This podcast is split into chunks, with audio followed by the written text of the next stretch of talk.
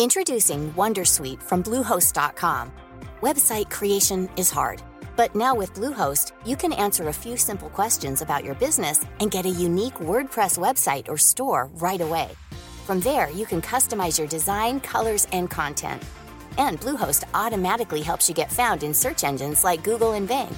From step-by-step guidance to suggested plugins, Bluehost makes WordPress wonderful for everyone. Go to bluehost.com/wondersuite. Durante los últimos meses, la banca estadounidense ha perdido depósitos por importe de 600.000 millones de dólares, una fuga que se ha acelerado durante las últimas semanas. ¿Qué está sucediendo? Veámoslo. A lo largo del último año, el sistema bancario estadounidense ha perdido alrededor de 600.000 millones de dólares en depósitos. Para que nos hagamos una idea de la magnitud que representa esta cifra, hay que decir que los depósitos de la totalidad de la economía española, sumando familias y empresas, se ubican en alrededor de 1,3 billones de euros. Es decir, que estaríamos hablando de que en el último año la banca estadounidense ha sufrido una fuga de depósitos equivalente, no llega, pero equivalente a la mitad de todos los depósitos de España. Este gráfico, actualizado con datos hasta mediados de marzo, es decir, ni siquiera incluimos los acontecimientos que hayan podido suceder durante los últimos días, este gráfico, digo, resulta tremendamente elocuente. Estamos con mucha diferencia ante la mayor sangría de depósitos de la banca estadounidense de toda su historia. Insisto, pero con muchísima diferencia. Asimismo, llegaremos a una conclusión similar si nos fijamos en el agregado monetario M1. M1, como digo, es un agregado monetario que incluye la moneda en circulación, los depósitos a la vista y otros depósitos líquidos, básicamente depósitos de ahorro. Pues bien, como podemos observar, entre abril de 2022 y enero de 2023, es decir, ni siquiera tenemos datos actualizados de febrero y de marzo, M1 ha caído en alrededor de un billón de dólares la divisa en circulación, los depósitos a la vista o los depósitos de ahorro se han reducido en un billón de dólares. ¿Y quién es el principal responsable de esta caída? Pues los depósitos de ahorro. Desde abril-marzo de 2022 hasta enero de 2023, los depósitos de ahorro caen en 1,4 billones de dólares. En cambio, como observamos, los depósitos a la vista prácticamente no sufren ningún tipo de reducción. De hecho, con respecto a marzo-abril de 2022, incluso se incrementan. ¿Cuál es la diferencia entre un depósito a la vista y un depósito de ahorro dentro de Estados Unidos? Tradicionalmente la diferencia consistía en que un cliente no podía hacer más de seis transacciones al mes con los depósitos de ahorro, es decir, era un medio de pago limitado. Y precisamente por aceptar esa limitación, el banco le ofrecía una remuneración ligeramente superior. O dicho de otra manera, un depósito de ahorro es como un activo financiero bastante líquido, pero no totalmente líquido, contra el que obtienes una cierta rentabilidad.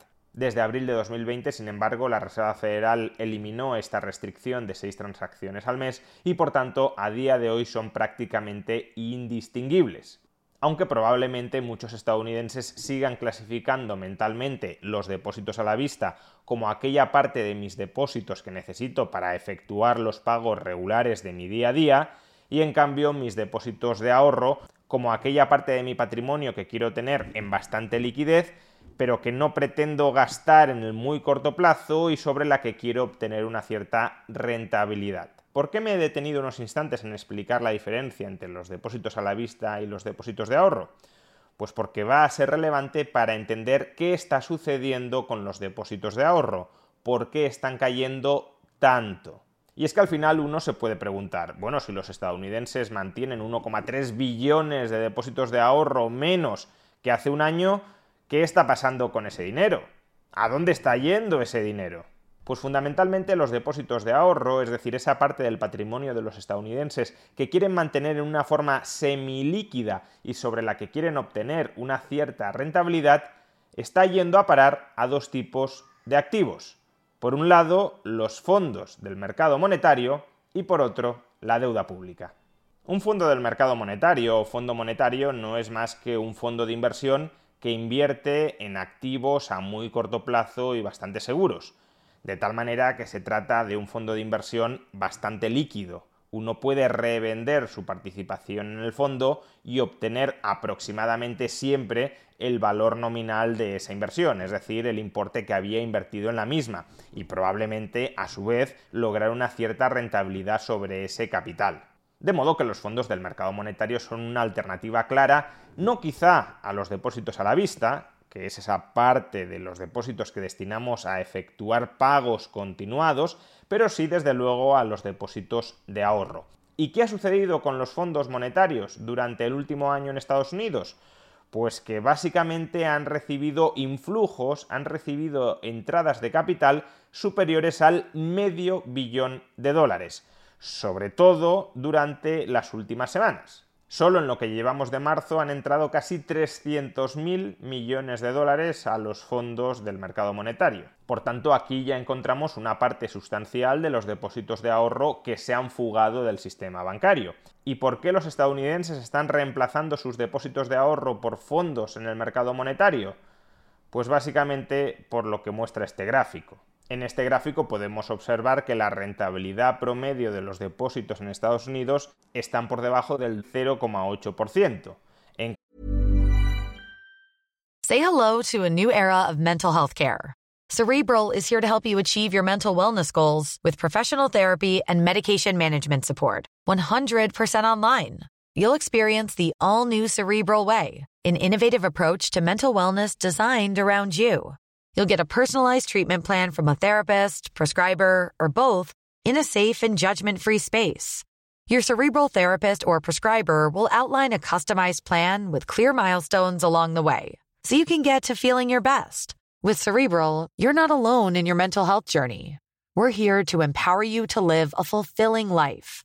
So take that first step towards a brighter future and sign up today at cerebral.com slash podcast and use code ACasts to get 15% off your first month. Offer only valid on monthly plans. Other exclusions may apply. Offer ends July 31st, 2024. See site for details. Hey, I'm Ryan Reynolds. Recently, I asked Mint Mobile's legal team if big wireless companies are allowed to raise prices due to inflation. They said yes. And then when I asked if raising prices technically violates those onerous two-year contracts, they said, what the f*** are you talking about, you insane Hollywood ass?" So to recap, we're cutting the price of Mint Unlimited from $30 a month to just $15 a month. Give it a try at mintmobile.com slash switch. $45 up front for three months plus taxes and fees. Promo for new customers for limited time. Unlimited more than 40 gigabytes per month. Slows. Full terms at mintmobile.com. Hey, Dave. Yeah, Randy. Since we founded Bombus, we've always said our socks, underwear, and T-shirts are super soft. Any new ideas? Maybe sublimely soft. Or disgustingly cozy. Wait, what? I got it. Bombus. Absurdly comfortable essentials for yourself and for those facing homelessness. Because one purchased equals one donated. Wow, did we just write an ad? Yes. Bombas. Big comfort for everyone. Go to bombas.com slash ACAST and use code ACAST for 20% off your first purchase. cambio, la rentabilidad que ofrecen los fondos del mercado monetario de la más alta calidad es decir, esencialmente invertidos en deuda pública a corto plazo o deuda privada avalada por el sector público a corto plazo, se ubica ahora mismo en el 4,5%. Si hemos dicho que los depósitos de ahorro son esa parte del patrimonio que quieres tener en semiliquidez y sobre la que obtener una cierta rentabilidad, pues evidentemente a día de hoy tiene todo el sentido del mundo invertir en fondos del mercado monetario en lugar de mantener tu depósito de ahorro en el banco. Y si los estadounidenses están trocando sus depósitos de ahorro por participaciones en fondos del mercado monetario que invierten esencialmente en deuda pública, también cabe suponer que los estadounidenses estarán intercambiando sus depósitos de ahorro por títulos de deuda pública es decir, invirtiendo directamente en esa deuda pública.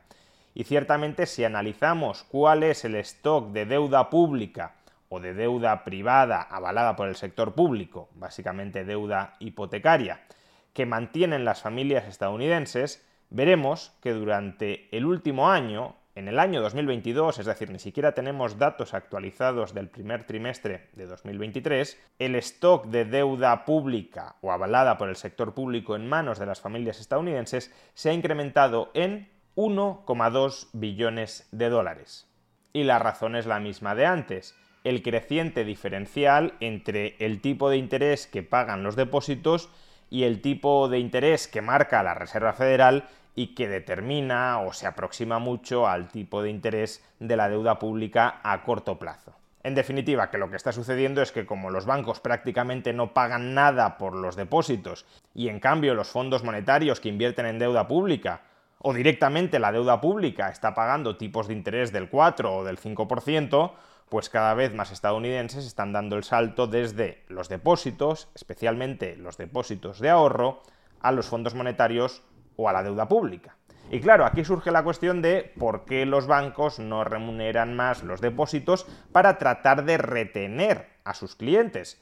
Sobre todo habida cuenta de que hay bancos que están empezando a tener problemas de liquidez precisamente por esta fuga de depósitos. Es lo que le ocurrió en cierto modo al Silicon Valley Bank, pero es también lo que les está sucediendo a muchos otros bancos regionales de Estados Unidos. ¿Por qué si se están enfrentando a problemas de liquidez no pagan más por los depósitos para competir con los fondos monetarios y con la deuda pública? Pues al margen de los posibles problemas de competencia, si no pagan más es porque no pueden. Recordemos lo que ya hemos explicado en muchas ocasiones en este canal.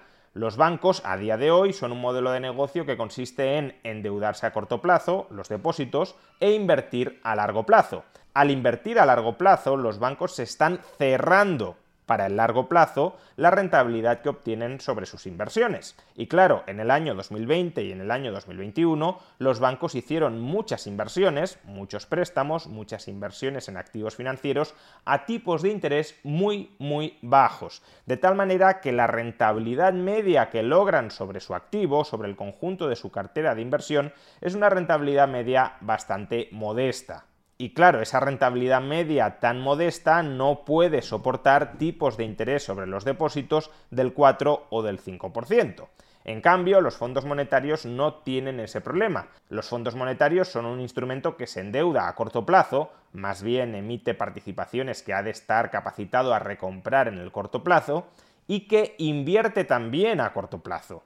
¿Eso qué significa? Que sí, los fondos del mercado monetario en 2020 y 2021 hicieron inversiones a muy bajos tipos de interés, pero como eran inversiones a corto plazo, esas inversiones ya han vencido y el capital que han recuperado con esas inversiones, ¿qué están haciendo ahora? Reinvirtiéndolo en nuevas inversiones a tipos de interés mucho más altos. Y por eso los fondos del mercado monetario sí pueden pagar los tipos de interés a corto plazo actualmente vigentes en la economía, el 4 o el 5%. Y en cambio, los bancos que están atrapados en inversiones a largo plazo de muy baja rentabilidad no pueden pagar esos altos tipos de interés. De ahí que mientras los tipos de interés a corto plazo que fija la Reserva Federal se mantengan en los altos niveles actuales, los bancos seguirán sufriendo, porque se estarán desangrando desde el lado de su pasivo. Cada vez menos agentes económicos querrán tener sus depósitos de ahorro dentro del sistema bancario si éste no los remunera porque no puede remunerarlos, mientras que los fondos monetarios o la deuda pública los están remunerando a tipos del 4 o del 5%. Y mientras los bancos se sigan desangrando desde el lado de su pasivo, las tensiones dentro del sistema financiero no cesarán, porque una salida de pasivos presiona a la liquidación del activo. Y la liquidación del activo en un entorno de altos tipos de interés la efectuarás a pérdidas. Y para evitar la liquidación de tu activo a pérdidas, no te queda otra que incurrir en una refinanciación de tu pasivo a tipos de interés altos que igualmente terminan provocándote pérdidas en tu cuenta de resultados. De ahí que la actual situación de altos tipos de interés sea tan difícilmente sostenible y tan difícilmente manejable para el sistema bancario estadounidense o europeo. Y de ahí que cada vez más inversores anticipen que la Reserva Federal comenzará a bajar tipos de interés en unos pocos meses.